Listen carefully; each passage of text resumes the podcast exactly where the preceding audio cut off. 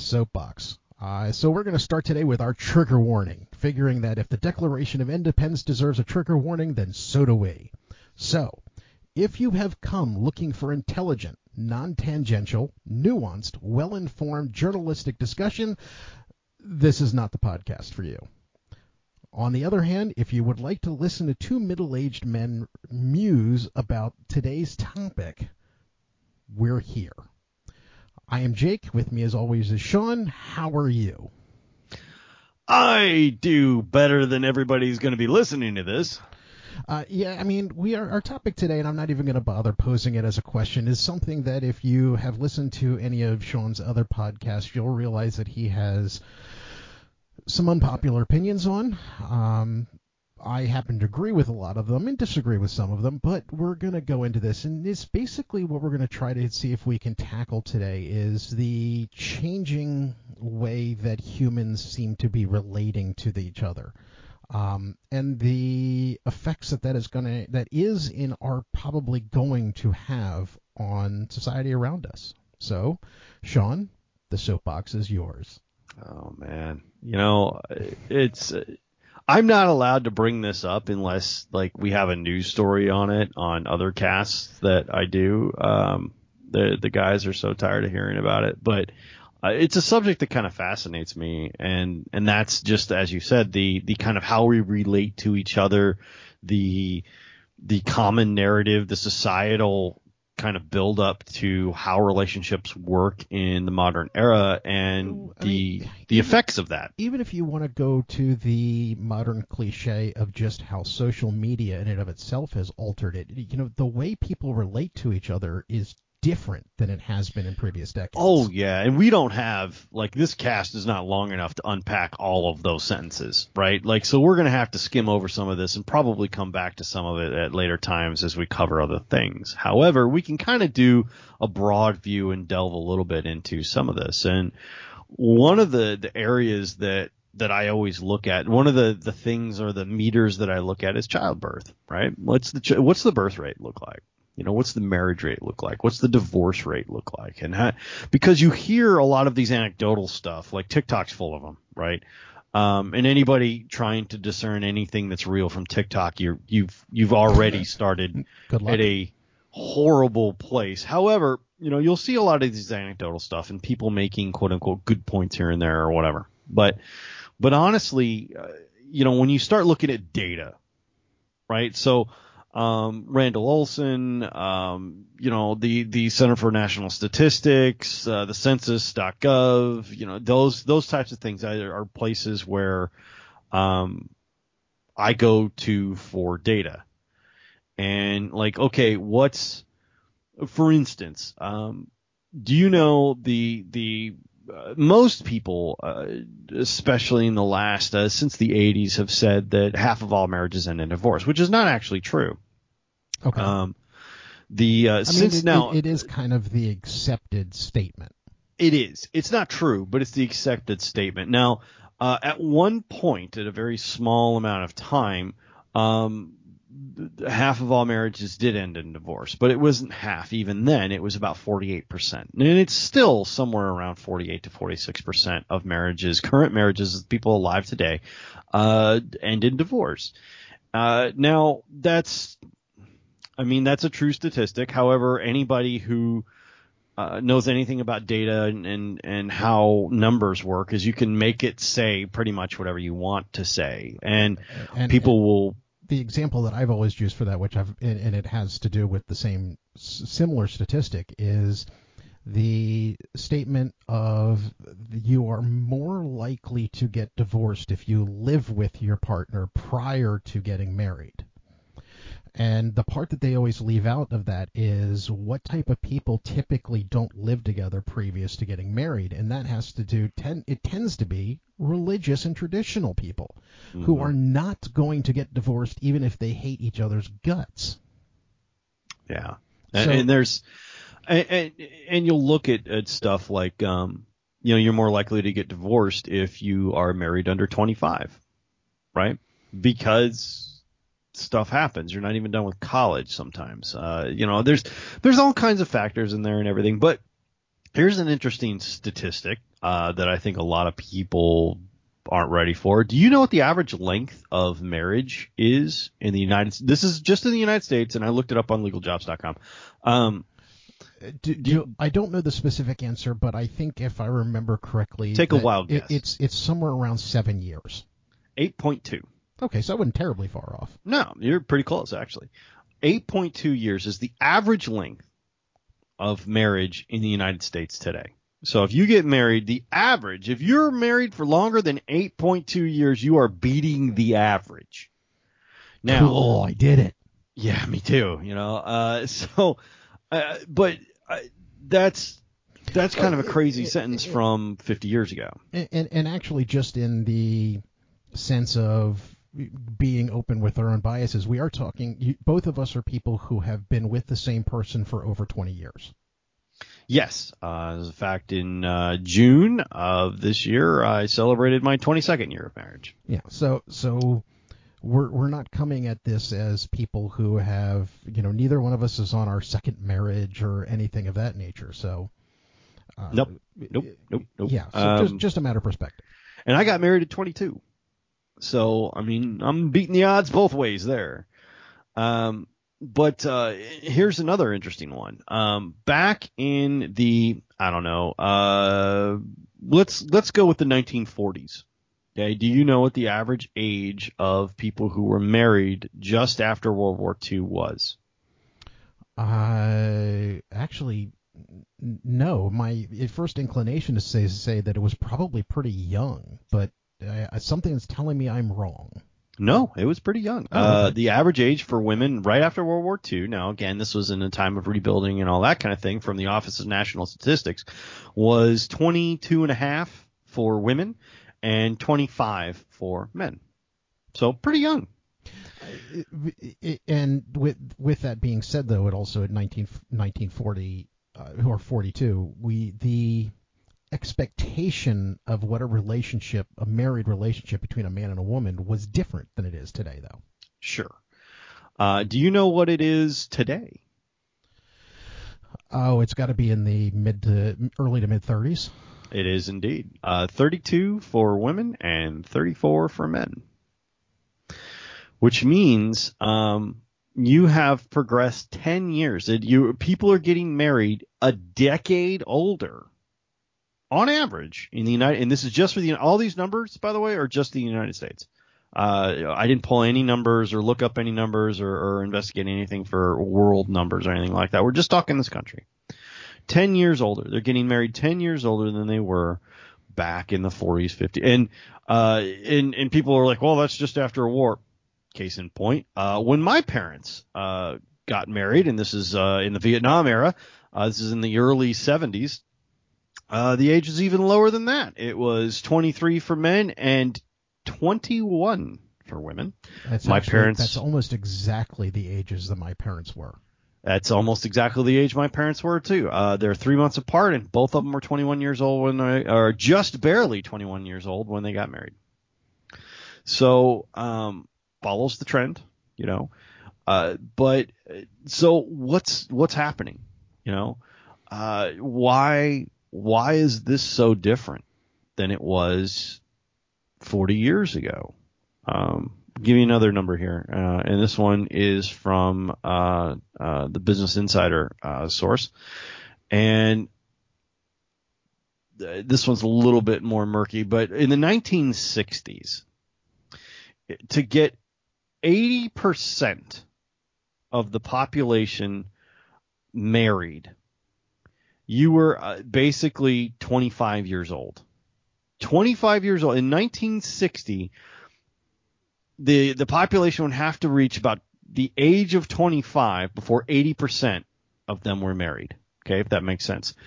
In 2019, do you know how old you have to be to hit the 80% mark of married? Once again, I'm going to go with right around 30. 40.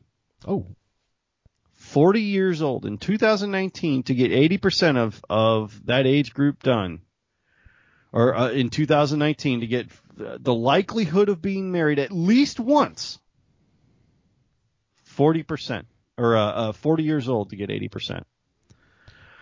So it's it's you can see a trend. If you just look at the numbers, you can see a trend. Um, people are getting married later. Uh, they are are getting married more often. Marriages are shorter because the the the uh, now we'll go over some of the reasons why here in a second, but uh, the statistic I mentioned earlier, where the average length of marriage is 8.2 years now, it was 21 years back in the 1960s. Now that's also because divorce had a large, st- it was possible, but it had a huge stigma to it, and not as many people did it um, back in uh, the 50s, 60s, 70s as they do today. It also is going to go into some extent with um, you know, and as much as this is either going to be extremely unpopular or extremely popular, depending on which direction you look at it from, a lot of it also has to do with women in the workplace. Back at that point in time, if you were a woman and you got divorced, it was really a question as to how you were going to support yourself. Yeah, there was there was all kinds of things that were not as good as now in my personal opinion, I think we've had a lot of progress in some areas. Uh, the uh, the stigma of single women, single mothers, single parenting has largely been removed. I think that's largely positive. Uh, the and, women in the workplace, and, and that one's arguable. The single part. What?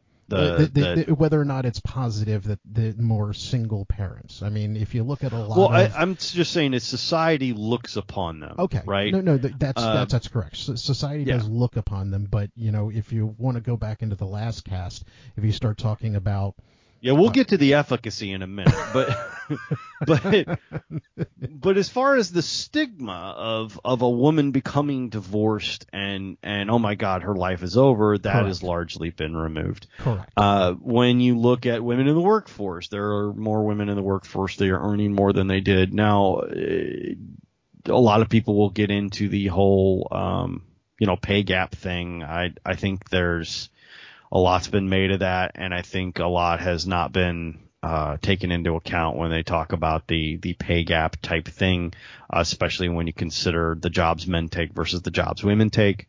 Um, the, the in that whole thing, but we'll get to that in a minute as well. Uh, but when you look at uh, how that's happening, like how's this working out for us? And what we've seen in the last, uh, I'd say 10 years, is the rise of a couple trends. And one of them is that there seems to be a narrative uh, that I think started with millennials. Like you didn't hear this in Gen X, right?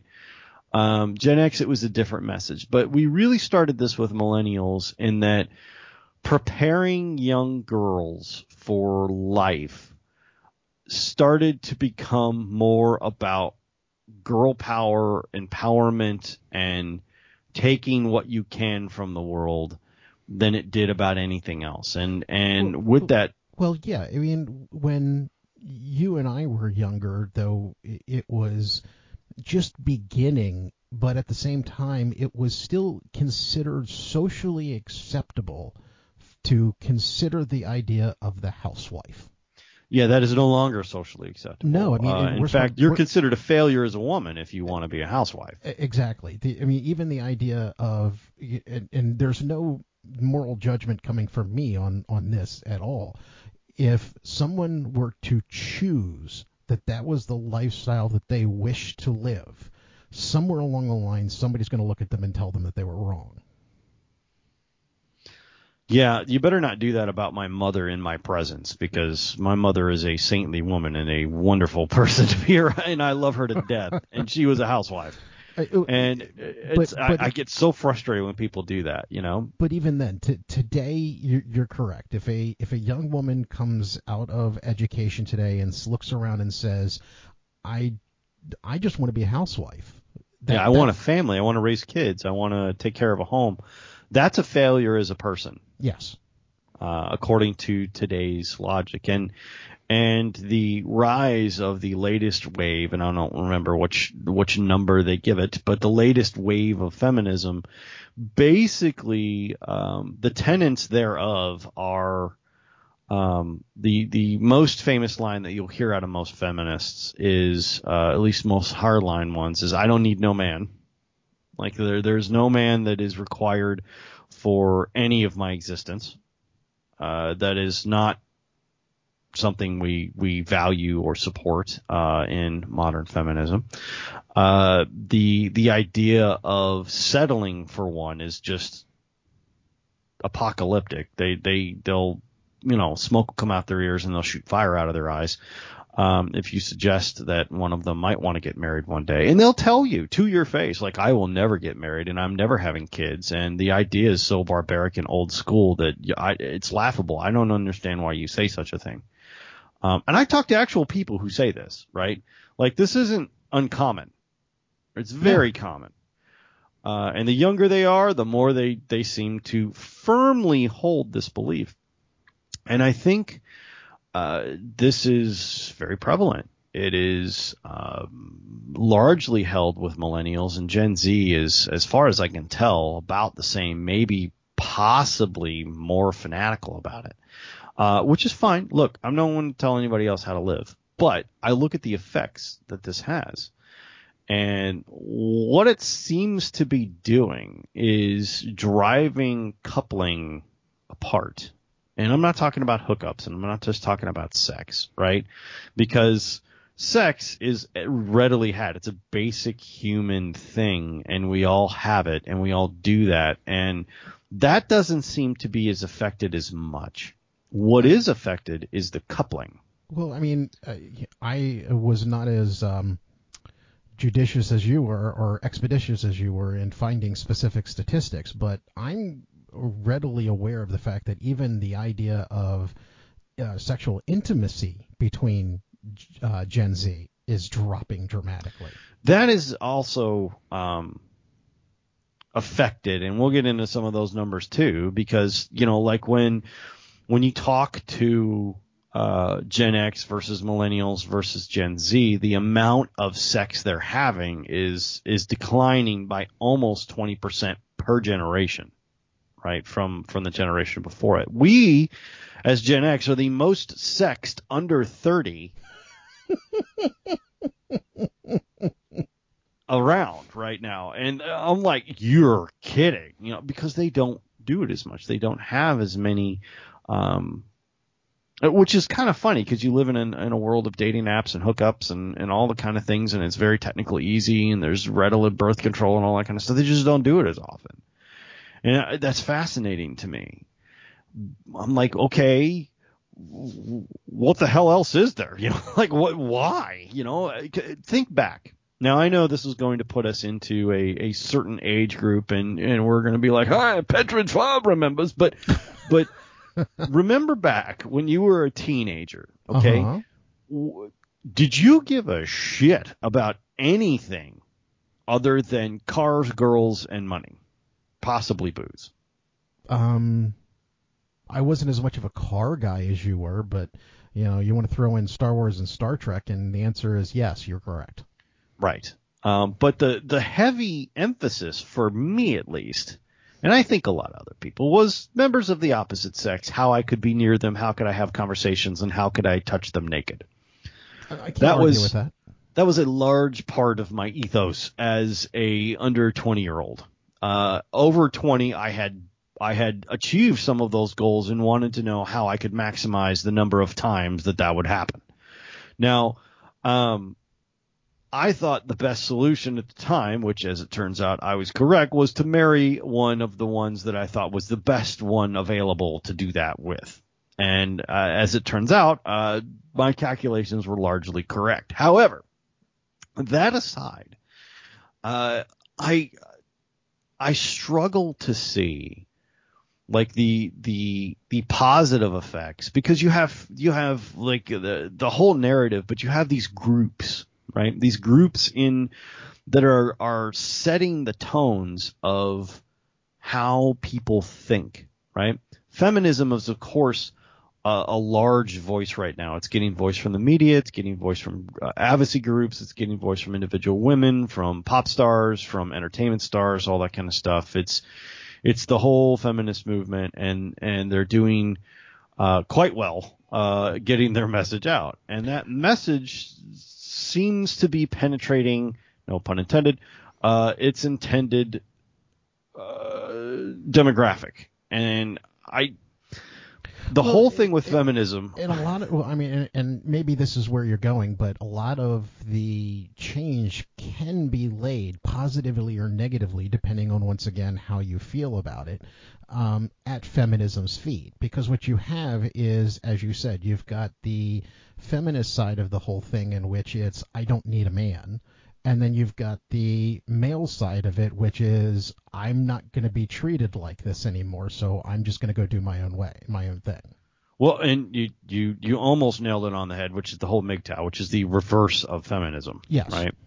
And I don't think either group is right, to be honest. Oh. They're Oh. just reacting to each other, Well, essentially, at this point. You know, if you really want to take a take a step into the anthropological side, we whether it is uh, male, female, male, male, female, female, um, uh, she, they, her, and they, her, them, um, we are built to interact with one another. We're built to couple.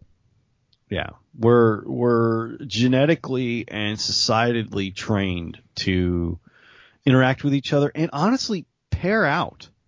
And and, Uh, and that's changing. No, it is. Uh, the message now is you can you don't need anyone else but you, and societally that's true. And while women are screaming up inside, you know, up one side and down the other, I don't need no man. Men can just look at it, step back, and go, "Well, yeah, you're right, but we don't need you either." You know, um, I heard this angry TikTok the other day. It was hysterical. It's just like, yeah, uh, I don't need no man. I, I don't need this. I don't need this. I don't need this. And and you know, the, on the back end response to it, the guy's like, I don't need you either. Why? Like, why are we like we don't? Nobody needs anybody. Like, why? This isn't a message. You know, like, duh. And that's about right. Like, we don't need each other to live anymore. The problem that I see is that feminism is right up to a point, right? You don't need a man to live. You don't need anyone's help to live. You don't need anyone's help to get an education. You don't need anyone's help to get a job. You can be successful in that job. You can do your job and everything's all good and everybody's happy. Right up until the point she decides she wants something other than that. Right? Like, I don't know, 35, 40?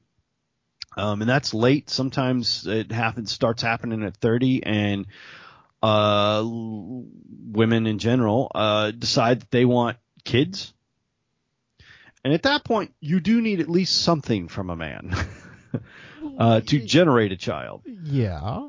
Um, but in large part, uh, it helps to have a guy around. Now, I'm not saying that that uh, lesbian couples or, or same-sex couples or anything like that. I'm not talking about that. I'm just talking about in general. Um, there is still a significant portion, despite what the media tells you, in this country that are straight and you know uh, do recognize that they want someone of the opposite gender. I know that's very controversial to say in 2021, but it does happen. um, and when that does happen, uh, the narrative changes, and it's very weird to watch. Right? but but even in the process of that narrative, and it kind of goes into what you were just saying about it being controversial in 2021 to say that uh, people may want something of the opposite gender. It, it, it's basically everybody is being judged and commented on for whatever it is that they want. Yeah. I don't care what so, you want. Somebody's going to Yeah. say somebody somebody out there is going to tell you that you're wrong for wanting it. I don't care. and tell you you probably need to die in the process because Exactly. that's what we do now. And uh, it's and isn't it funny that feminism will walk up one side and down the other, and then uh, you know women at at somewhere in the neighborhood of 35 go, oh shit, I'm behind. Uh-huh. I want I want a family, I want a husband, I want a house, I want this, I want this, I want this, and I'm not on the road to getting it. And and I, I a friend a dear friend of ours uh, is just going through this thing and she stopped immediately like deleted half the videos on her YouTube channel that ranted up and down about men and then started taking the complete and opposite direction you know, I don't understand what all this hate towards men is. I'm like, really? Go watch the videos that you just pulled down. And the best what part about it is, is that they're completely, totally, and utterly unironic about the fact that they have changed the opinion. Right. Um, that can't be the problem. You know, she has spent, and I know because I know her, she has spent the last 10 years telling me and everyone else what evil bastards we are, and then has the audacity to go cry on YouTube because nobody wants to date her. Because every person she knows in her life has been insulted heavily and told that they were evil just because of what they, you know, what they have naturally given to them, which is a gender and they happen to be male. Um, no one wants to date her. Now, again, this is anecdotal evidence, but I got some some numbers to back that up here in a minute. Now, on the other end of it, now I I I can't abide by that philosophy. I also can't get behind the MGTOW guys. Now, feminism seems to concentrate on teen to about 30, 35. MGTOW starts where feminism stops and concentrates on 35 to 45. And they're like, oh, she's this, she's that, and she wants you to save her, and she's made bad choices, and, and now you have to fix everything, and now you're gonna, like, the minute you get involved with her, you're going to be insta family and all that kind of stuff. And they're not wrong. However, I think their outlook is wrong. And I think judging Now, somebody. now to be clear, you're talking specifically about MGTOW, men who Yes. go their own way, versus Correct. incel. Right, not Okay. incel, um, which is another can of worms. But Well, I mean, uh, though obviously, you know, having been with the same person for 20 years, I never got to that, but I wasn't exactly what you would call the best person at dating to begin with. So I actually have a little bit of sympathy for the MGTOW of, uh, you know what, nobody seems to want me because I'm not, I don't fit into that niche. So you know what? I'm just going to give up and go do my own thing. So fuck it. I I understand that, and I even in some cases agree, um, because the what you're what you have the danger of getting, especially if you are what women consider at 35 to be desirable, which is not what they consider to be desirable at 25, by the way. Um, you get a lot of women who are doing some weird things, and it doesn't make much sense if you don't understand it um, women on uh, like 35 age or somewhere like that are on the clock. They have a limited amount of time that they can get this whole family thing done Well, before it- they have to get it, it's it's extreme. rather unpopular to admit that in it and it's not specifically women it's not specifically men it happens to every human being whatsoever that there are certain biological hormonal initiatives that happen to people Yeah, And and, that's a very unpopular statement to say now. Y- yes. Uh, whether it's true or not, but but it, if you and and I and just so we don't open the can of worms as to male versus female, if you have a uterus and ovaries at some point in life, hormones are going to come out of those ovaries that are going to make you go, I need a baby and I need it now. and what and now it doesn't happen to all women, not No, 100% of course them, not. but I would say most of them it does. And when that does happen, her perspective on things will change. And the things that she's looking for will change. Her, you'll notice her lifestyle change. She may change jobs. She may change cities. She may change what she's looking for in a guy. She may dump the guy she's with because he's not right for family and start going after guys who are right for family. And that looks entirely different. And if you're watching from the outside, you're like, what is she doing? She's nesting. She's prepping for what she wants her life to be. And MGTOW focuses right on that. Like, oh, you know, you dissed me at 25. Now uh, at 35, I'm very attractive. You're a hypocrite. And they're right. Um, however, that doesn't change the fact that she's snapped out of it and she's changed what she's looking for and she's she's looking for all these kind of things. So that's happening.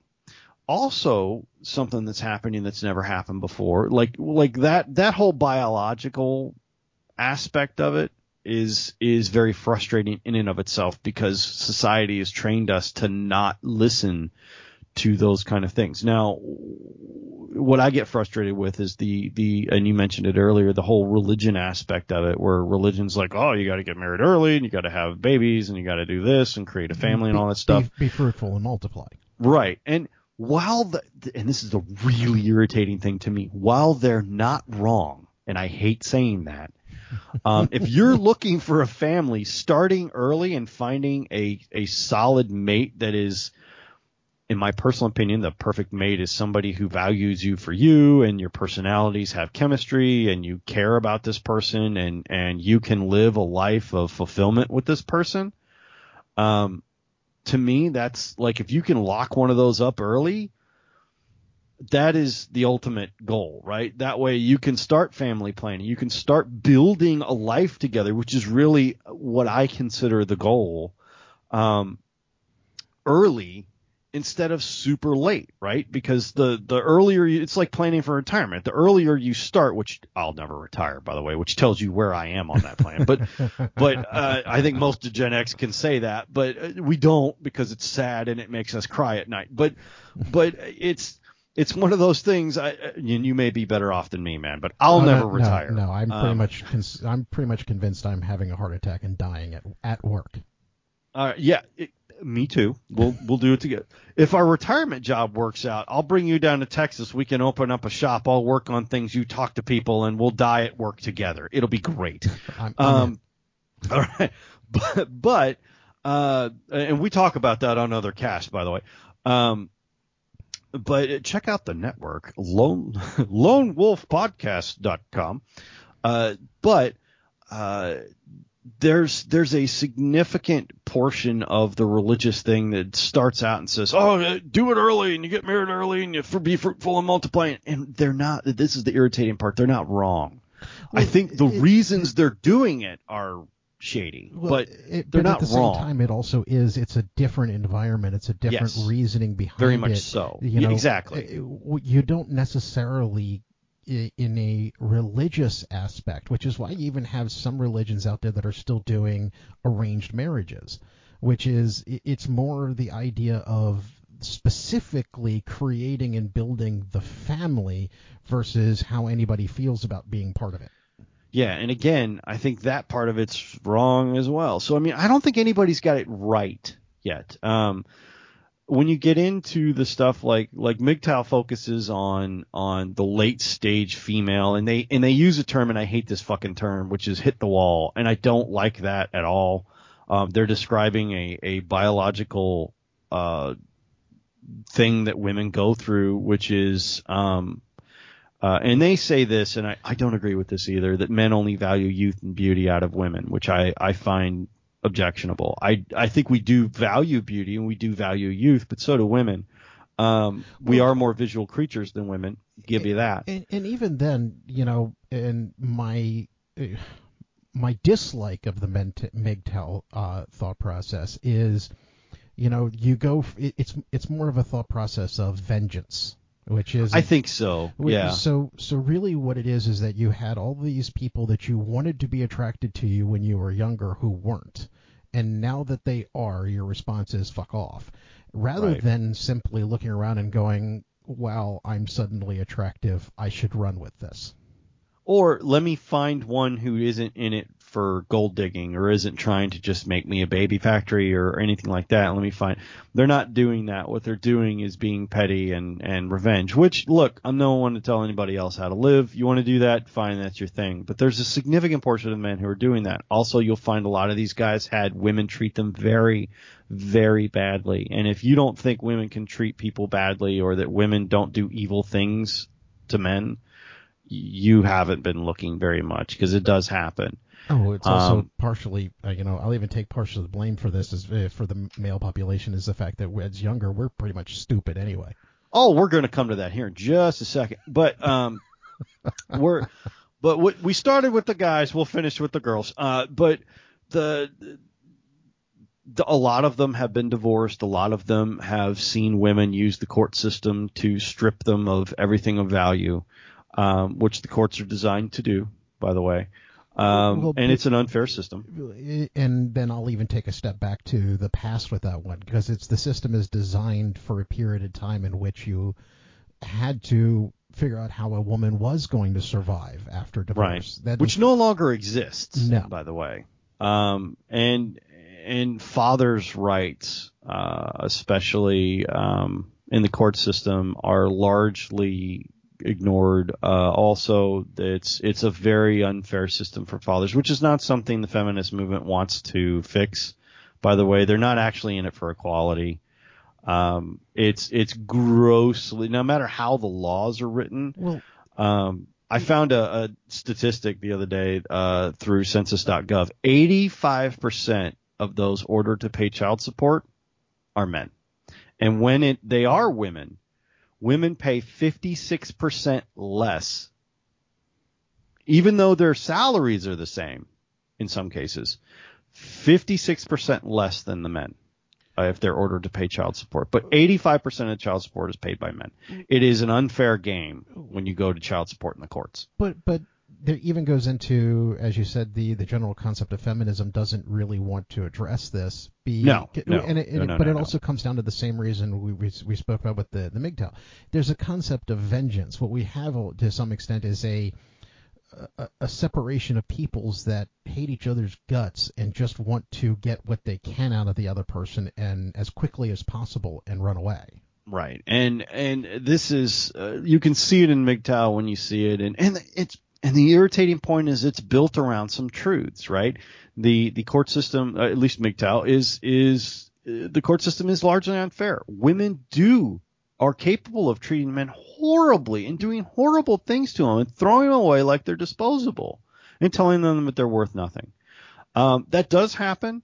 It destroys men's lives. It creates a huge depression, a huge gap, and and and makes people very unhappy. Now, um, feminism also has some points. Uh, men, generally speaking, in early stages of life, uh, there's some really shitty things that guys do to girls. Um, we use them for sex. Absolutely true, which is a feminist uh, uh, hard point, and they are absolutely correct. It happens all the time.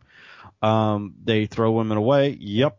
Um, they it's and and they they try and use support to to leverage uh, activities out of women. Absolutely. Uh, but I will also stress that not all men do that. Just like all women aren't evil.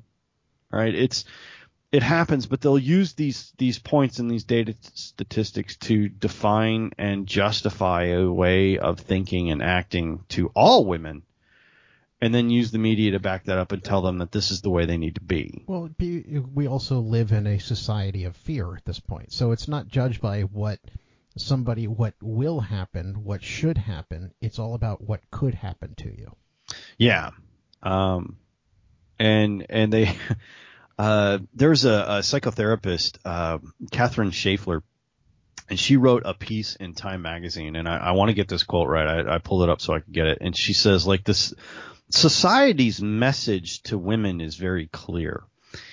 And, and this is in quotes. It's okay to feel a void if you don't have a job you love, but it's not okay to feel a void if you don't have a man or family you love, because healthy, successful women shouldn't need men. And this is really the message we're giving to young women. And we're telling them that they're failing as women when they do hit uh, a, point in their lives where they do want a husband or a family or they do want to work less and concentrate on children. We're telling them as women, they're a failure if they want these things. Not if they have them, if they want them, they're a failure. And I don't know how we got here. I mean, it's it's amazing to look at. You can look at, uh, you know, uh, the the effects of this. And let me let let's get to the effects for just a second here. Uh, the do you know in 1950 how many children per woman there were in the United States? Every woman had about this many children. Do you know what the number was? Uh, if I mean, are we going with the the J, the basic 2.8? 2.8. Exactly correct. Um, Jake and I have had this discussion before, so he's heard this over and over, by the way, which is why his answers are almost exactly on the money. This is not the first time we, I've ranted about this with him. However, Do you know what the number is today? Oh, I think it's like 1.2 if I remember correctly. 1.6. Okay. 1.6. Well, Now, I mean, I- I- I- hell, I mean, I, I'm 47 years old. I have one child, and I will only ever have one child. I know you No, have two. So I have even- two. you Even know. then, you know, it, if you're talking about this, we're below the average. I know that there are 1.5, yeah. people in, I, though I came from a one sibling household, uh, it would not have been unusual for me to look around at other people of my generation and find out that they had four and five siblings. Yeah, that's not the case anymore. Um, and the replacement rate, and uh, I'm going to get into this here. Uh, the replacement rate to keep the population about the same is 2.1 children per woman, right? Because some children don't live, and and some people only have one, and all that kind of stuff, or, or whatever. But but 2.1 children will get you the same population. It's, that's a stagnant society right? We are below the replacement rate. Now, idiots who don't know how the world works, how population works, and how society works will go, oh, well, it's good. We have overpopulation now anyway, so Well, we I mean, need less people. And actually, that's I was going to throw out the devil's advocate statement of uh, what about the argument that the, that with the overpopulation of this world, how maybe starting to have that scale back a little bit is not necessarily such a bad thing. It's not. And if we had a society that could deal with a declining population and an aging population, and we had systems and support of that that could uh, handle the increased load on young people whilst taking care of the older generation who is no longer in the workforce, this would not be a problem at all. The issue with that is by the time you and I are old enough to collect it, the what we get out of Social Security will be a fifty dollar gift certificate to Omaha Steaks and a fantastic pack of gum. You know, like we will, it will be dwindled to nothing. We will be responsible And- and- for our own and- stuff. And admit it, it won't be to Omaha Steaks. It's going to be a gift card to Walmart. Just admit it. Yeah, well, or someplace less useful, you know, like, uh, like, you know, I, I, I whatever, uh, you know, like a coupon for dog food or something. Like, it, it won't be anything we can really use, and and I mean, if you if you want to once again use some d- direct information, and I may get these dates slightly off, but I'm not terribly far off. Um, Medicare will be insolvent within five years, and um, uh, Social Security will be insolvent within. I think it's uh, by 2032, if I'm remembering the actual date correctly. Um, Yeah. And that doesn't mean that they're going to collapse and be gone away, but they will not be able to meet their bills. Um, they, there'll be 10% of Medicare that won't be able to be paid by then. So the question is at that point in time is do we raise Medicare taxes or do we simply start pulling revenue from the other pieces of the federal budget in order to pay for that? Yeah, and guess which one I bet you they're going to pick. Uh, so, I what what we're going to walk into here is an unstable generational issue, right?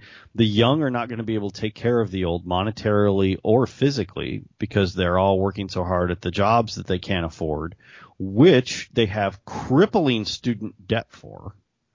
Uh, if you look at the, uh, and I pulled this uh, from where did I get this from? Uh, uh, INS. Um, the the number of students graduating with six figure student loan debt. Okay, six figure student over a hundred thousand dollars. Okay, in the United States, there were about three thousand in the early '90s. So uh, both undergraduate and graduates, six figure debt. There were about three thousand students, And you were likely a six-figure debt. doctor or a lawyer. Right. You know, that this was this was very unusual, but it did happen. In 2016, there were 178,000 students in just 2016 alone. 178,000 students who graduated with over $100,000 in debt. And they had sociology degrees. Right, or women's studies, or philosophy, or English, or or something ridiculous, right? I know somebody who had over a hundred thousand dollars uh, into. They were over six figures, or really, really close. I think they actually were in the 90s. Six figures, almost six figures, studying for a PhD in women's studies. Didn't get the degree dropped out of the, the PhD department, started teaching as an adjunct, which, by the way, is about a $40,000 job. Thirty to forty thousand dollar job, um, if you look it up on national averages and stuff, uh, with a ninety thousand dollar plus student let uh, student uh, uh, student loan debt, didn't get the PhD right? Got the bachelor's, got the master's, all that kind of stuff, but not the PhD, but $90,000 in debt to a junior college that just became a four year university recently. And that's still like in women's studies. She, she spent all that in women's studies. And, and then managed to piss off the school and get fired? Actually, that, that did happen. Um, but I mean, like, like, how are you supposed to ever make any headway when, when you're like, and and start a family? So let's say, as as often happens, okay, this at least back in the day, as as often happened, doesn't happen as much anymore, at least statistically. Let's say you meet your girlfriend in college, okay, both of you are studying various degrees, whatever it is, of of uh, usefulness, and uh, both of you decide, you know what, we're going to make a go of this. And it's going to be great. We're going to have our degrees. We're going to start our lives together. And you go and you start your lives together. And what do you do? Right? You're and this has actually happened to a lot of millennials, right? So two millennials, they meet in school, they go start their lives together. They start their lives together with a degree that isn't what worth what it was previously. $200,000 in debt between the pair of them. Which which could be a nice home. Yeah, uh, yeah. Um, not in today's market, but it, it's oh. it's it, back then, you know, in millennials, like 2000. Lo- I didn't say a large home. I said a nice yeah. home. it's more than my first home, or it's more than my only home that I've ever bought cost. Um, and so what you've really got here is is two people who their house that's a that's a pipe dream. They're not going to get a house. They're they're two hundred thousand dollars in debt. The jobs that they're going to be able to get coming out of school with those degree those fancy degrees that they paid at this point hundreds of thousands of dollars for are going to get you a if you're lucky thirty to forty thousand dollar job, maybe, maybe. And you're it's going to take you a while for advancement, right? Well, uh, even then, what you're talking about is you know when I first entered the professional workforce, I had a thirty thousand dollar job, but thirty thousand dollars twenty years ago went a whole hell of a lot further than it does now. Yes, it did. I didn't even have a thirty thousand dollar job when I when I got out of art school. My first thing because I wanted to, uh, and the art school I went to is not the same as it was. It used to be a great degree plan. Now it's crap. Uh, it's been bought like six times and just degraded every time. But um, back then I had a $28,000 job. That was my starting salary. And I was happy to have it because again, $28,000 went a lot further. And my student debt was 15,000, not a hundred. And I went to a private school, you know, for college and it was only 15 grand. So, uh, well, the part that I had left to pay off, I think it was actually the degree was 30. I paid half of it while I was in school and cause I could do that cause I was working like two or three jobs and I could pay half of it off. So I had 15 grand coming out of school. I made 28, which meant I could make and still have an apartment with my significant other at the time. We weren't married. Uh, with my significant other at the time both of us were making roughly. She actually made more than me. Um, both of us were making roughly thirty grand, and my student loan payment was 115 bucks. So, uh, just to give you some idea, those are workable numbers. So basically, the entry level positions are pay about the same, but the cost of living has gone up dramatically. Well, the cost of living has gone up dramatically, but the cost of the education and the degree that you get for it has wildly just overblown itself to the point where they don't have a chance. This isn't and I say this to people and they look at me like I'm insane because you know everybody it's it's a it's a favorite refrain for the boomers to tell you that the millennials are just lazy. And they're Aren't not. Well, no, you know, I don't th- as a generation, I think you know, th- it's really easy because they said the same thing about us. I mean, they said, "Oh, you're gonna have to eventually get off the skateboard, get out of the coffee shop, get a job." You know, they said that about Gen X. Um, they say it about every generation, right? Like they're lazy and they don't know what the hell they're doing and all that kind of thing, which is true. We all are. Well, I mean, it more or less what it is is anybody who is younger than you, who doesn't know as much as you, who hasn't learned as much as you, has not does hasn't developed the same ethic that you have, is immediately an idiot. Oh yes, clearly. And and, Uh, and, I'm, and I'm just as guilty of that as anybody else. I think everybody is a little bit, you know. Um, but the when the millennials came out of it, the, the the deck was stacked against them before they knew it, right? But but And even then- then, with some of that perception, a lot of that also comes from little things that have popped up that looked at from people from our generation and older looked at and went, what? Which are things like nap time at work. Yeah, I didn't say that they were perfect, and I didn't say they didn't have some really shitty ideas. All right, I didn't like. I'm not going to say that. All right.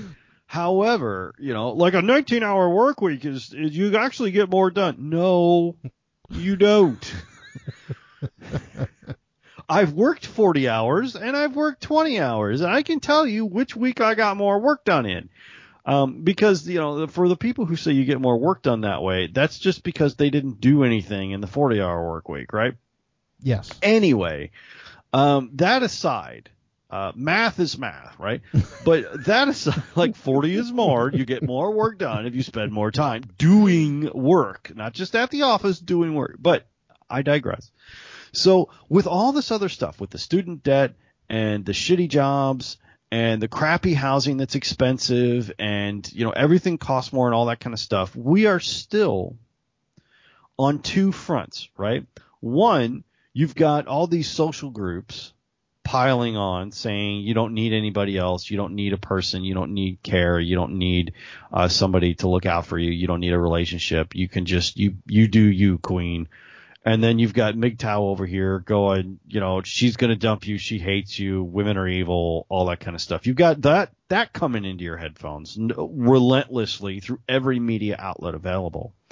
And then you have your family, which, and I, this is going to be a really unpopular statement. So, when are we you know, getting grandchildren? Oh, I hate that. And and I was married for 10 years and living with my wife in an apartment and and trying to get a handle on being an adult and paying off my student loans and trying to figure out how life worked and all that kind of stuff and you just have your family and no matter what anybody or the media would like to tell you your family still has a significant ear uh, or voice in your ear to to how you're living your life. They're constantly telling you what you should be doing. I'll, I'll I'll admit mine went the opposite direction that most people think it does. My dad stood we stood in our in his backyard literally the day after I was I was married and he told me specifically that I was not allowed to make him a grandparent yet that he wasn't ready. and my wife was pregnant 1 month later. Right. Well, tough beans. You know, I I got I got it from my side of the family. Shannon got it from her. In fact, we had been married for three years um, with no child. Right. Um, now, when we got married at 22, uh, most of my friends were sure it was a shotgun wedding and she was pregnant. Because why would you get married at 22? Like that's Well, stupid, Okay, right? But, but y y anybody who knows you though knows you found the unicorn. Why wouldn't you? Yeah, well, I knew that, right? Like it just took everybody else a while to catch up, right? But but um 3 years into our marriage and with no child, um, Shannon's family pulled her aside very quietly and asked her uh, if she didn't have any children because I beat her. And oh, um, is this the reason? Right? And uh, she's like, what? No, we live in a tiny apartment in the middle of town. Like, we don't have the money for a child and we're not ready. Like, why would we pile kids onto this? And they're like, well, you've been married for three years and you really should have had children by now. And she's like, what is wrong with you? Now, her mother had her first child at the age of 16. Her sister had her first child at the age of 18 and their grandmother was married at 14 with her first child at 15. Okay, so so some varying perspectives there. Right. Now, after about four years, maybe five years of marriage, my mom started the campaign from her end. Now, Nani, that's what I go by back home is Nani. Now, Nani, you know Shannon's not getting any younger. I'm like, she's 27. Nani, the window is closing. You don't want to wait till it's closed to have babies because there's never a better time than now. I'm like, there's a total better time than now. Like when I'm ready, when I have a house, when I can afford it, you know, like, mom, this is not a good time now, Nani. I, st- I was pregnant in Southeast Asia. Your father was fighting a war. I'm like, yeah, and you should have freaking waited. I said I was almost born on the flight back from Southeast Asia. You know, the only the fact that the plane landed at Keesler Air Force Base makes me an American. All right. Like I could have been German or something. I don't know, like what the rules are there, but no, you should have freaking waited. Is what I'm saying. Now, no, honey, she's not getting any younger. You know, like you get this tremendous pressure, and what are they supposed to do? They have they have societal requirements on them. They have this financial strapping that they're having to haul around, this albatross that they they can't get rid of. Um, they have family pushing them, and then society saying, "Why aren't you guys marrying? Why aren't you guys making babies?" Well, it, Well, there's a hundred reasons it, for that. It's, it sounds like it's gotten to the point where there's so much pressure to not only have a relationship or not have a relationship, but to have the correct relationship at the correct time with the correct number of kids at the correct moment in the correct way. Uh, with the correct social standing, and I can actually understand why people on both sides, be they male, female, or non-binary, just kind of going, "Fuck it, I'll buy a vibrator." and and I I say this, and it is a super popular on, uh, opinion or super unpopular opinion, and I say this all the time, and people give me crap for it, and and I know that that it's it's not a thing, or not a thing anybody wants to hear, especially boomers. They hate this sentence.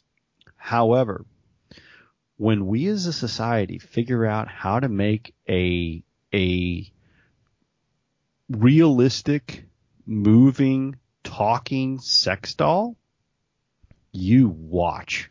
Oh, You well, watch what happens. That kind of, to some extent, you know, we've been talking about the way things are, and that kind of goes into the second half of the conversation, which is where are things going? Um, Yeah. And, and and obviously, being a sci-fi geek, I start going into speculative fiction and looking at different things that make sense to me. The idea that, um, especially with everything going on with the virus, uh, going to the movie Demolition Man and the ooh fluid transfer. Oh, Uh, sure. it- you know, once again, that makes sense to me.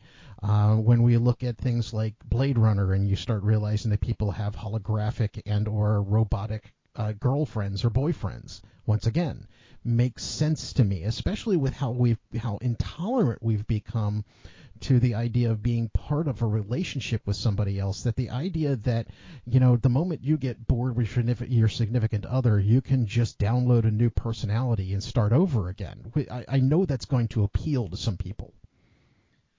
and relationships, uh, no matter what anybody tells you, relationships are hard. Oh, absolutely. They're hard. And and, and, And- and once again, right now, you if your relationships get hard, you have two options. You can either work it out or break up. Imagine when the day comes in which it's kind of like, oh, you're pissing me off. Well, we're upgrading to 2.0. Yeah. You know? You know? Or, man, I really wish my girlfriend would do that. Let me download that software. Uh, I mean, And and, And- and and that will go for both men and women. It's not like it's I- only going to be us that are going to do it. I think so, but I think it'll be different. Because if you look at what, and, and here's the point, right? Like, uh, here's the point where I think it's going to cause more problem than not. If you look at what a man needs to become happy on a, on a basic level, I'm not talking about fulfilled, right? Just like he's not depressed. He's not unhappy with his lot in life. He's, he's doing all right, you know? Is he as fulfilled as he could be with a beautiful, loving wife and a and a you know gaggle full of kids and a picket fence and all that kind of stuff? No, okay, but at a basic level, can a man be made happy with a robotic girlfriend that he can have sex with? Um, the answer for I would say oh, at least over half, maybe three quarters of men is yes. Yes, he can be. I, you're you're actually kinder than I am. I'd say 85% of us would be happy with that. Um, where we could function quite nicely and happily and go home and not have to worry about it, right? Cost you a couple grand, less than the price of a new Hyundai, and you could have your forever wife that is instantly upgradable, hot swappable as far as parts go, uh-huh. and um, makes you happy in a carnal way.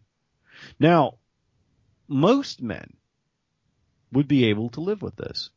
Do you know who was not able to live with this? Most women. Um, this will become, you will see the, the narrative on this change radically. Cause right now it's not a problem. Right now they just say it's the, the incels and the people who can't get a girl right? See, want and, these. And the worst part about it is, is I'm not seeing the same thing you are with that. And I think I may know where you're going, and I'm sure you'll correct me in a moment. But I, I see that almost as being a win for them as well. And maybe I'm missing something. But the idea that, you know, you could have your robotic spouse, even if you're a woman, who once again will do the dishes for you and clean for you and, you know, rub your feet when you get home from work. And once again, the moment they get too uppity and piss you off, you download 2.0 and move forward.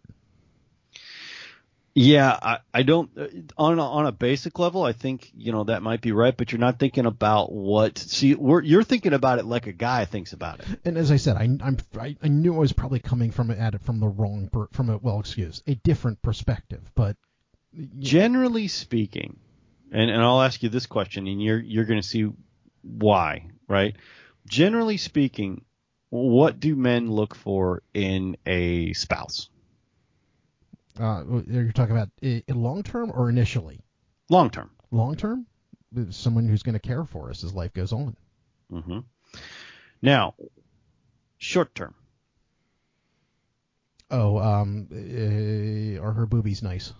Yeah, close enough. Physical attributes are first, at least when you're dating and all that kind of stuff. But a long term, is this somebody who's going to take care of me? Is this somebody who's going to love me for who I am? Is this somebody who will be life's partner? With me, right? Well, it, it, once again coming from a perspective of somebody who is been with the same person for 20 years, whose child is not far away from leaving the nest. Uh, it, yeah, that kind of becomes a little bit more important to you as time goes on. It's less and less and less of the physical and more and more and more of the do I have a partner in life. Now, that's a man's wish list, and it's pretty much not really changed. What's a woman's wish list?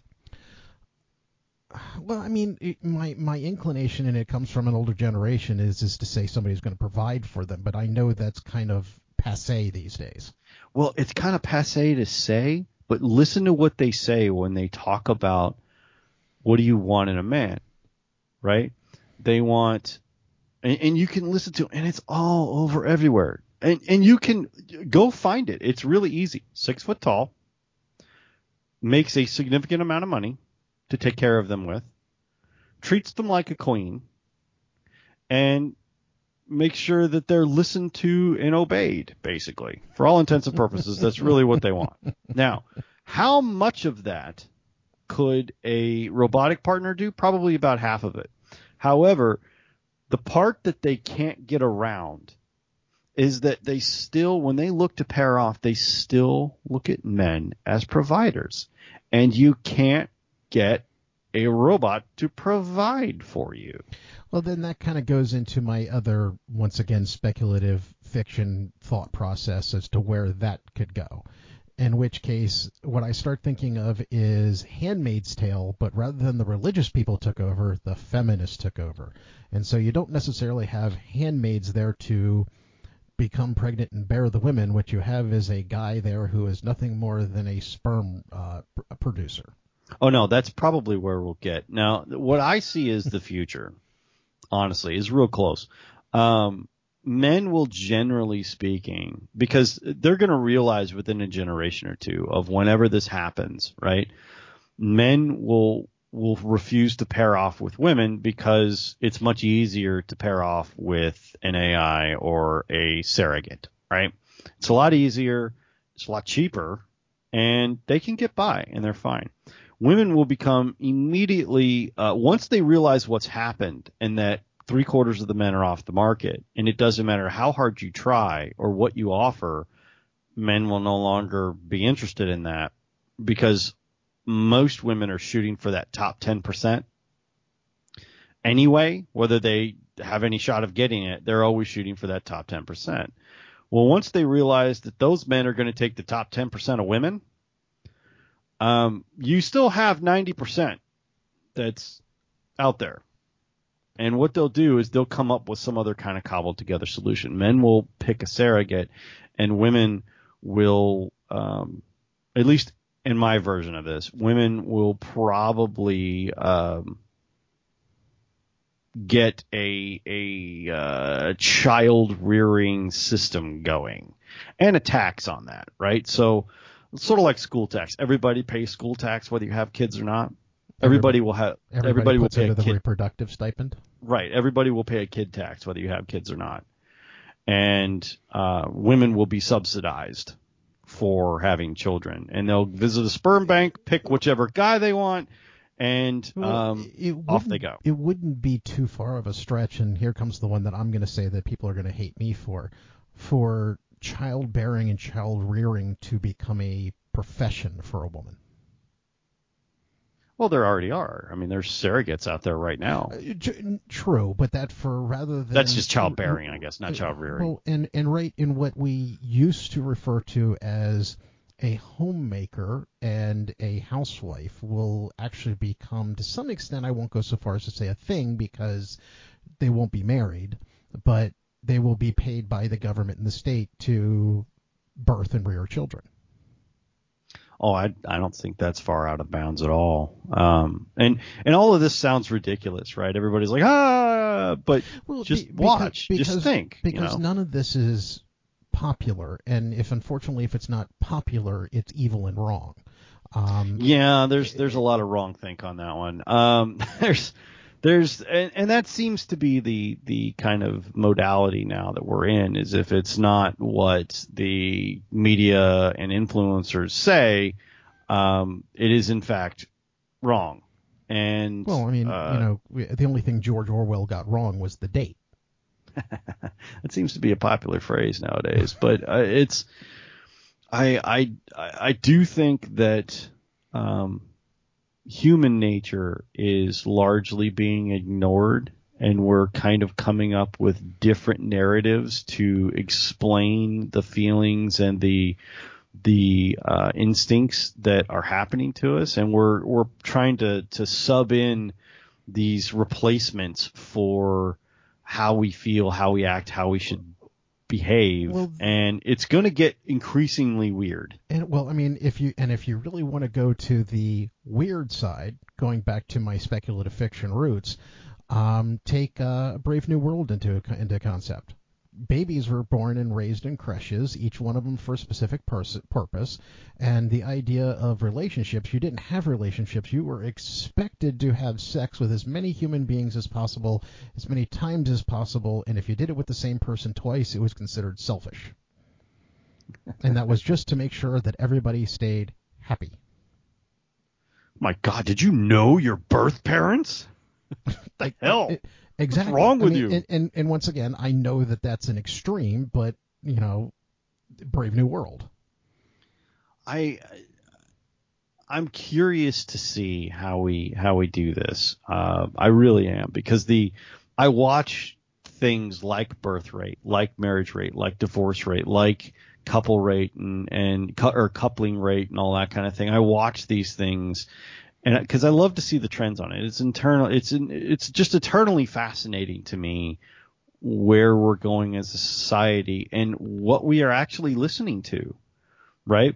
We are listening to extreme views on on both ends, and then the media and the government are picking those up and and pushing those forward is not only the truth, but how it always should have been, whether it's right or wrong. It, kind of goes into a, a, lot of what's going on around us, and it had to do to some extent with even what we discussed last cast, which is we no longer live in a world where ideas are considered good things. Not even the concept of, okay, we're going to discuss this idea and we're going to decide that maybe that one doesn't work and doesn't fit um, if it's not part of the orthodoxy, it's not only wrong, but it's evil, and you should be strung up for even having suggested it. Yeah, what they haven't gotten to yet, they haven't quite figured out how to work it out. They're they're desperately trying now. It's not only evil and objectionable, they want it to be punishable. And that's the part where we're gonna just kind of just dance right over that line and and it's going to be because they're they're already trying to figure out how and by uh, they I mean the government and the media who are working in collusion. And I know that doesn't sound like it should be like it's it, people are like no they're not. Pay attention. Just watch. Like all the media is controlled by like five corporations including social media. Go look you know go go follow that money trail back up where it is and see what's actually happening um, you can't really go by that. And what what's happening now is we are rewriting our own narrative, and we're partially we're told, you know, don't look behind the curtain. It's not actually happening that way. It's always been this way. Mm, no, I feel like it hasn't, or it's no different than it used to be, right? Well, um, well ob- objective fact is no longer popular? No, and and you know I, I love the people who who have invented new words for lying. Um, personal truth is probably one of my favorites. it's my personal. It's not the truth. It's my personal truth, well, and I'm like, I, actually, that's was, called your opinion. I was listening to an interview uh, today while I was cutting the grass with a college professor who had quit for all of these reasons.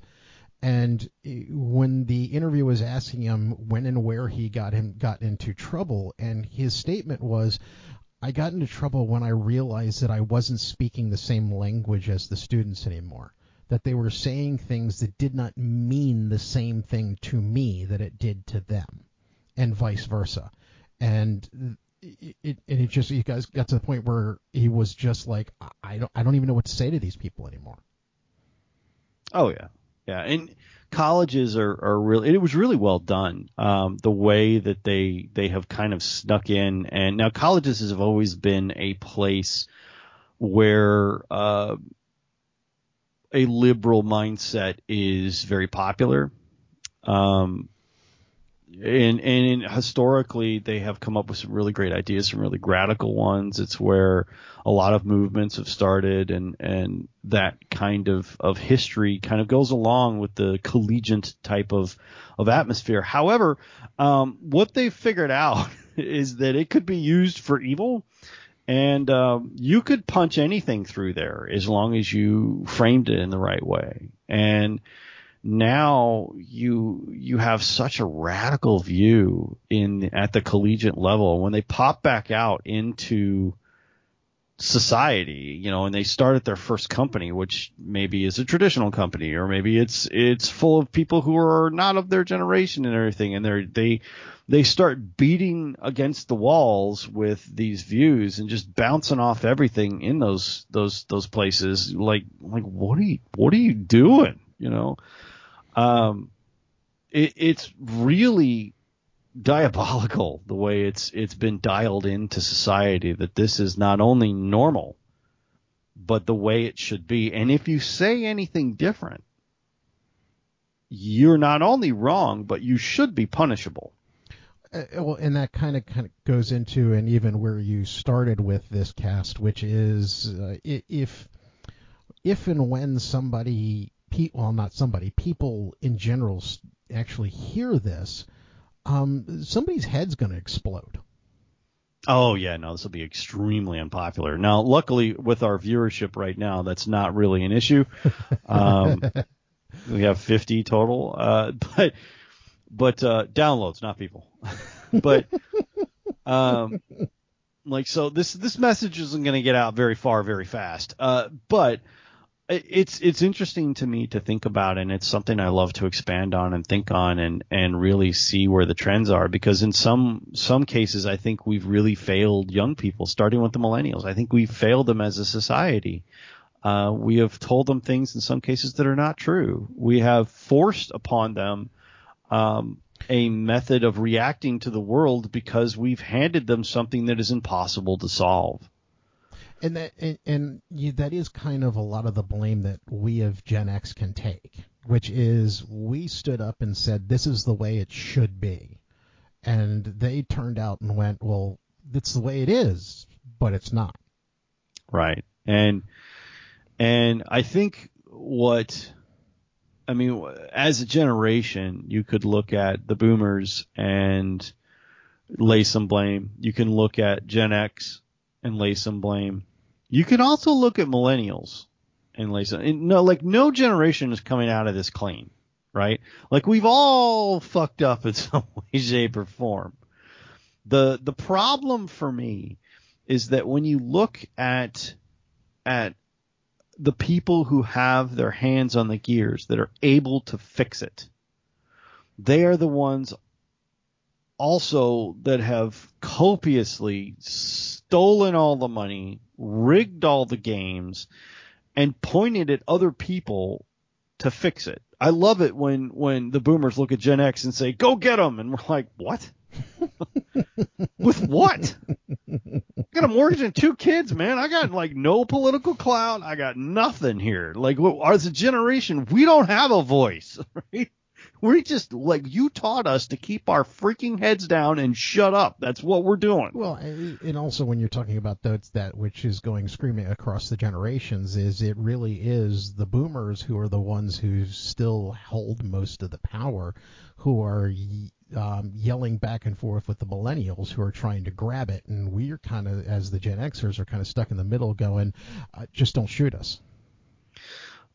Because uh, we know one, you're not going to win um, unless there's a radical upheaval, uh, which often people call a civil war, unless there is a radical upheaval, you're not going to get the the power, the influence, and the money out of the boomers, right? The only way you're going to get that out is when they die. All right, they're not going to let go of it. It's not well, going to be a peaceful uh, transition of power. None of that. And the thing is, is that as they continue to get older, and then throw us into the mix as we continue to get older, um, the problem is, is that a lot of the money is going to go with them. Yeah. Oh yeah. Yeah. Um, they're making it increasingly hard for the distribution of wealth to pass through down to a gener- to the next generation. So basically, what we're going to have is um, well, it, and here comes the best part, and this may be an entire cast in and of its, uh, itself someday.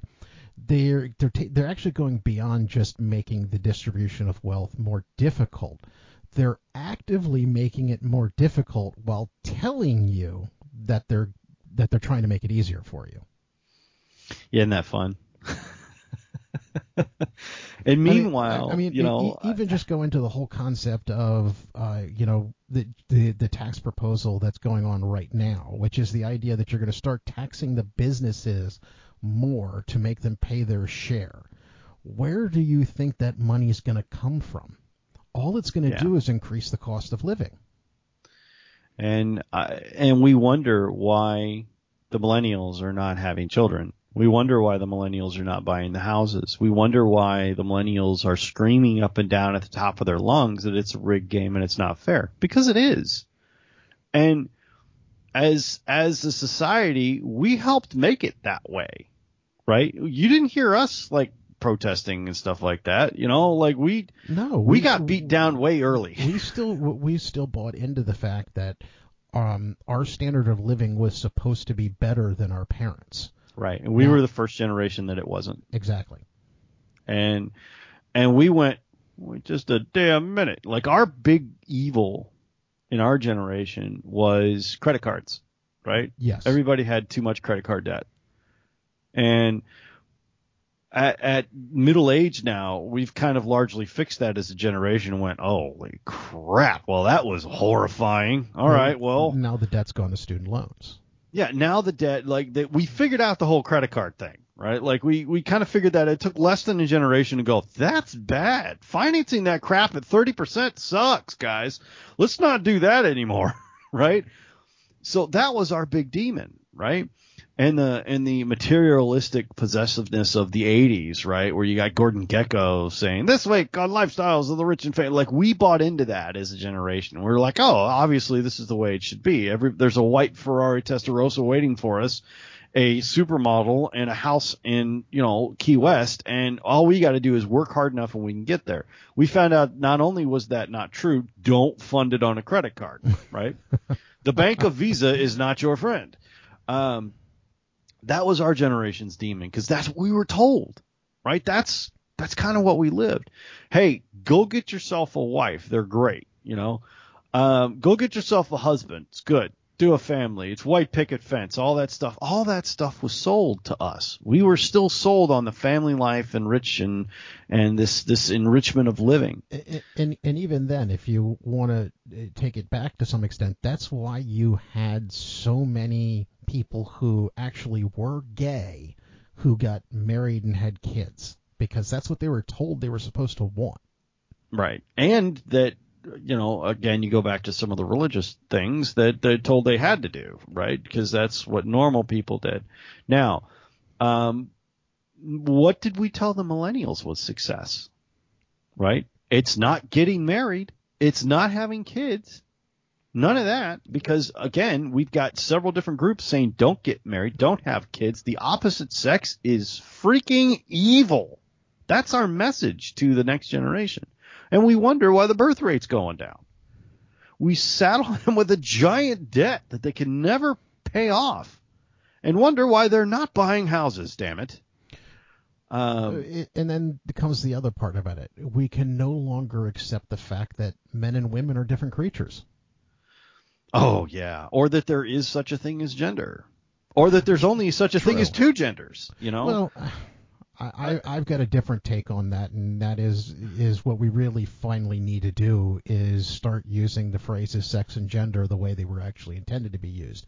Because as somebody who works in a medical field, there are certain times in which I, I need to know what your sex is, what your gender is, how you choose to live your life and identify yourself makes absolutely no difference. yeah, I guess I'm- that's true. I need to know what your sex is, and that's and if we finally Because s- this medication will affect you differently. oh no, absolutely. There are certain medications that, depending on how you dose them between men or women, will kill someone. right. Um, so if we start separating out the idea of sex and gender, that kind of starts to make everyone happy, because the people who need to know what you were genetically born as have one side, and the people who need to know how it is that you choose to be addressed and how you choose to live your life have the other side, and it, it, it separates the concepts. That's actually where we're going. Is we've got this schizophrenic idea that sex and gender are the same thing, and they're not. I'm gonna have to agree with you on that. That's uh, that's a pretty elegant way of putting it. Uh, so, so if you, it's also very unpopular right now. Oh, absolutely. I mean, the uh, you know, j- just take into the concept of demanding the fact that men can get pregnant. Well, it depends on how you look at that. If you're talking about gender, sure, why not? Who cares? If you're talking about sex, no, that's not physically possible. Yeah, we don't have a uterus. We don't have eggs. We don't have. we don't. We don't have any of that. We don't have an orifice that a child can leave. And and once again, read an article recently about a person who identified as male coming into an emergency room, uh, talking about um, chest pains, excuse me, uh, stomach pains and digestive issues and high blood pressure. And what they were treated as because they came in and said, I'm a male, was for diet and high blood pressure medication. And it turned out that they were genetically a female. They were pregnant and suffering from preeclampsia, and both the baby and the patient died. All because they didn't look at somebody and say, uh, yeah, you're going to need to do a little bit more than just check my blood pressure.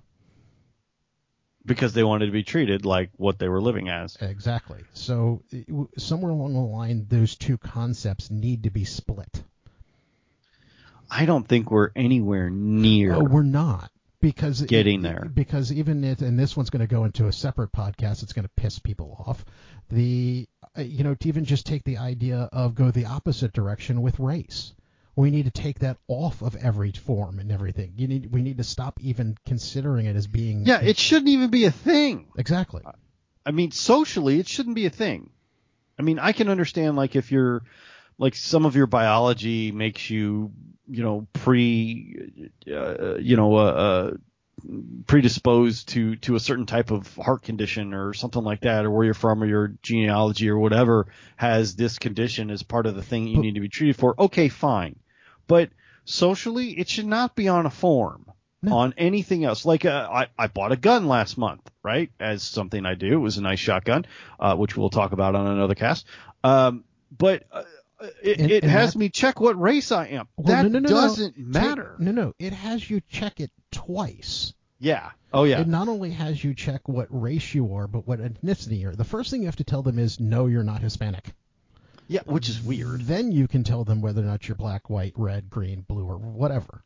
Right. It, yeah. So, no, you do. You so, answered that question twice. So, so it's not even like we are making separating people in that fashion, but we're separating them twice. Yeah, and I and like that should have no bearing on whether like what color my skin is and where my genealogy comes from should have no bearing on whether I'm capable of safely operating a firearm.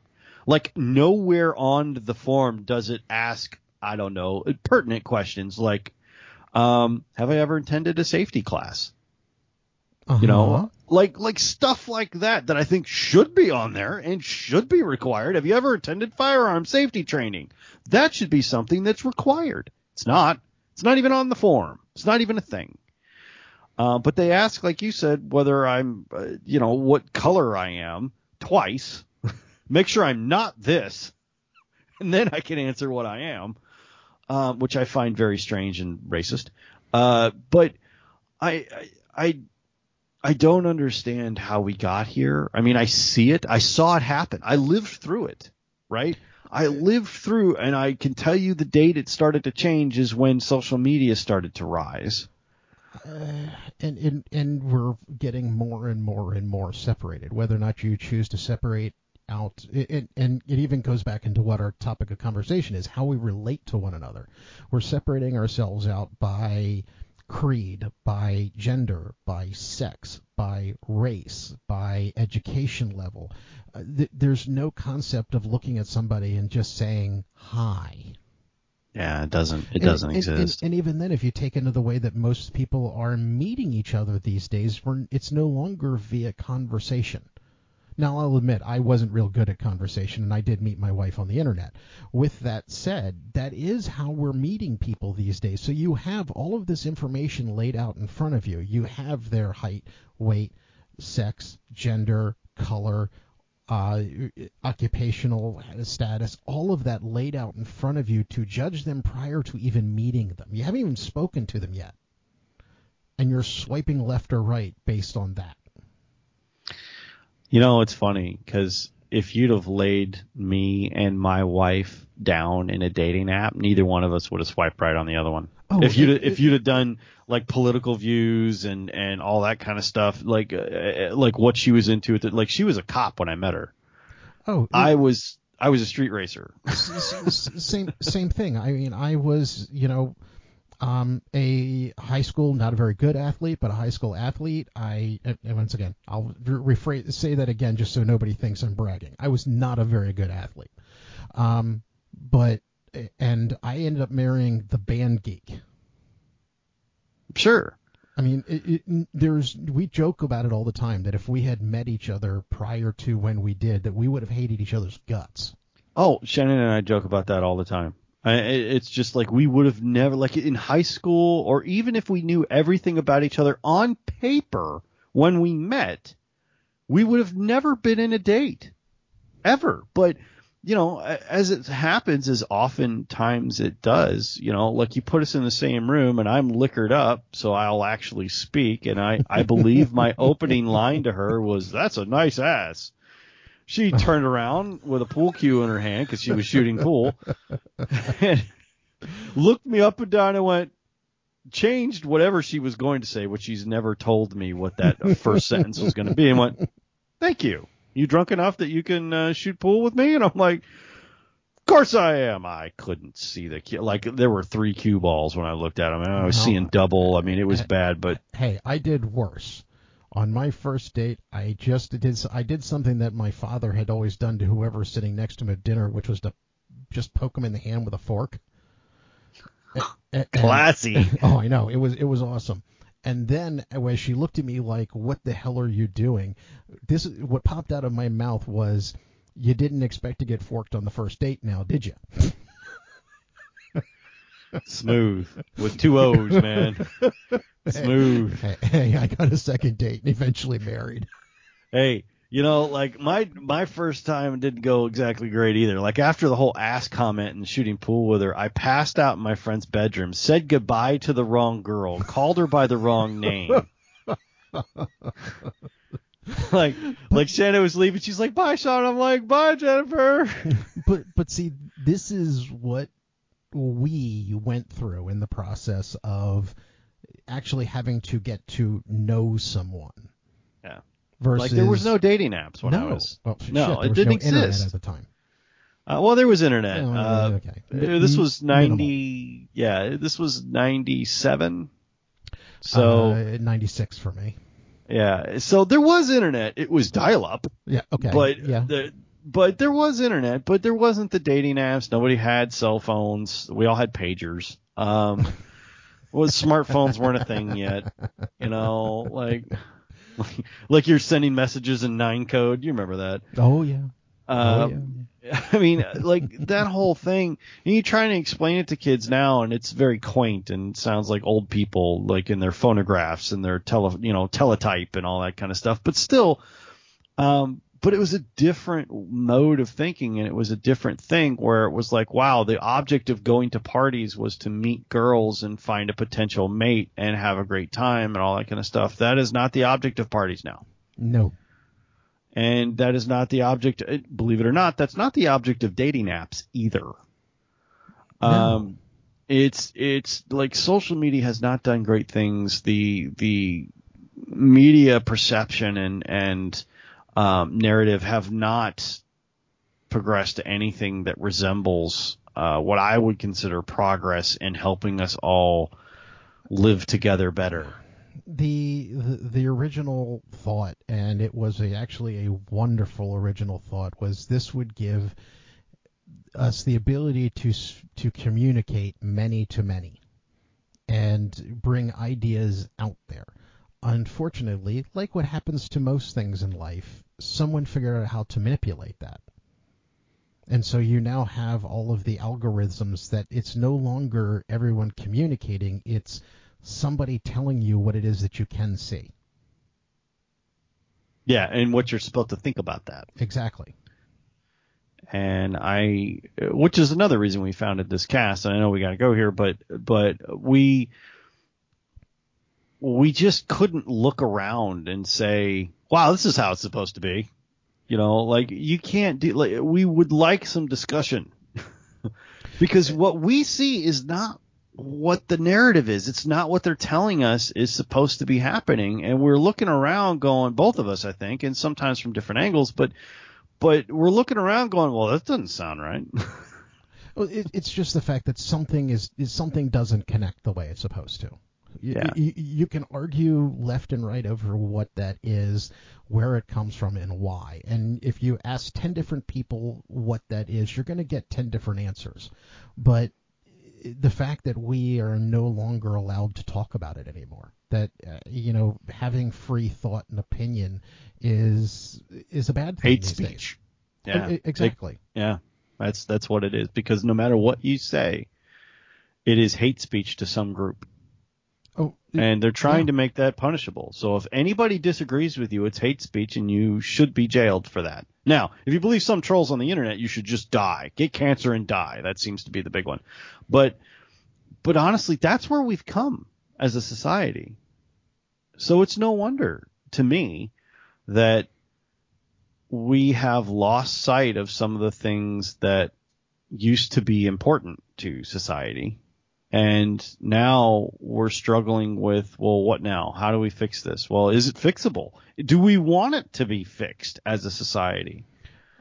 I- Are we just waiting for technology to solve these problems enough that we don't have to deal with each other? Which is, I think, honestly where we're going. I, I, yeah, I, it, it is. I mean, and I think technology is at least going to initially make it very, very easy for people not to interact anymore. Yeah. Let let me put it this way, and uh, as a final kicker, um, with the whole uh, uh, the great snifflage, which is what I call it, that happened, uh, the the infectious snifflage that happened um, in the last year and a half, uh, it made no difference to my daily life that I stayed home and worked from here because technology solved all the problems of me having to leave the house. I could order things I needed to order. I could see the people I needed to see. And largely for my job, it made no difference that I was home.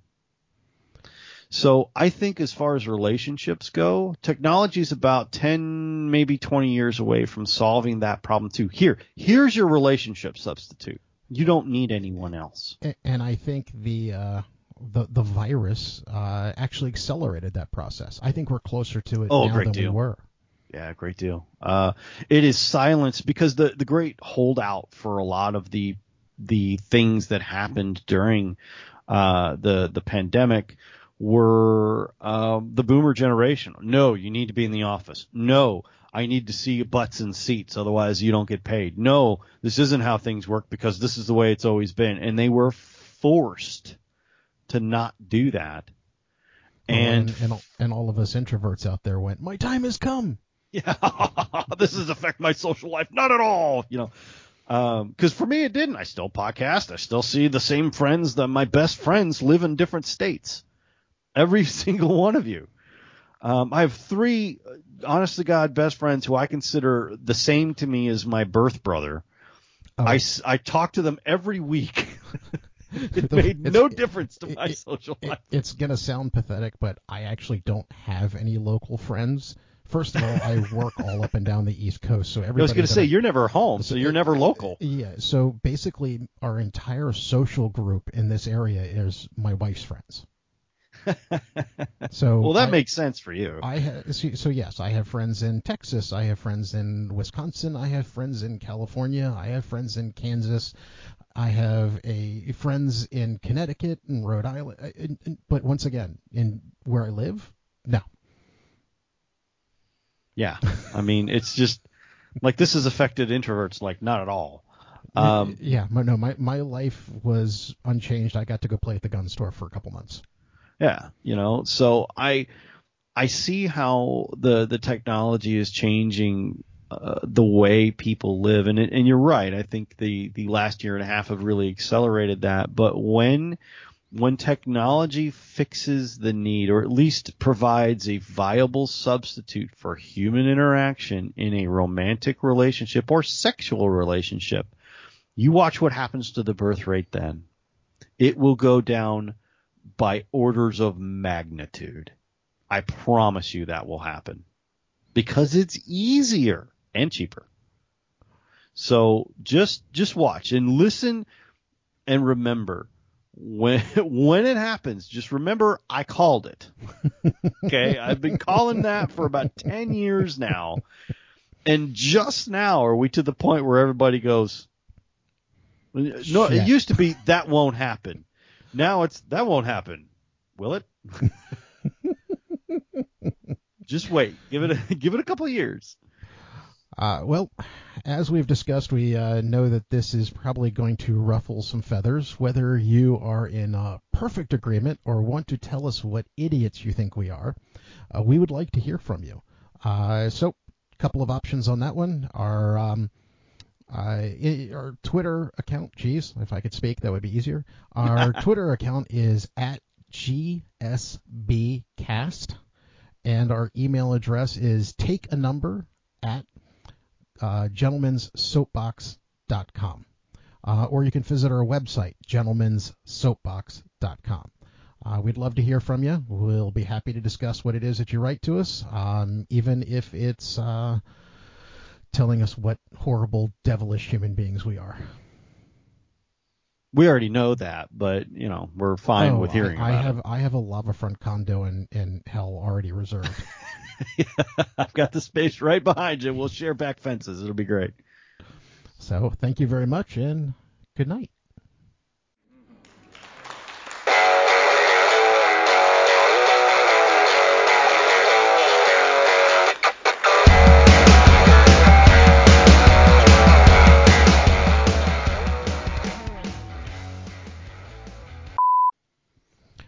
Hello and welcome to the Gentleman's Soapbox. Oh, we gonna piss some people off this week.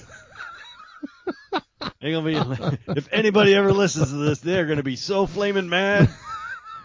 Should we just give out the email address now?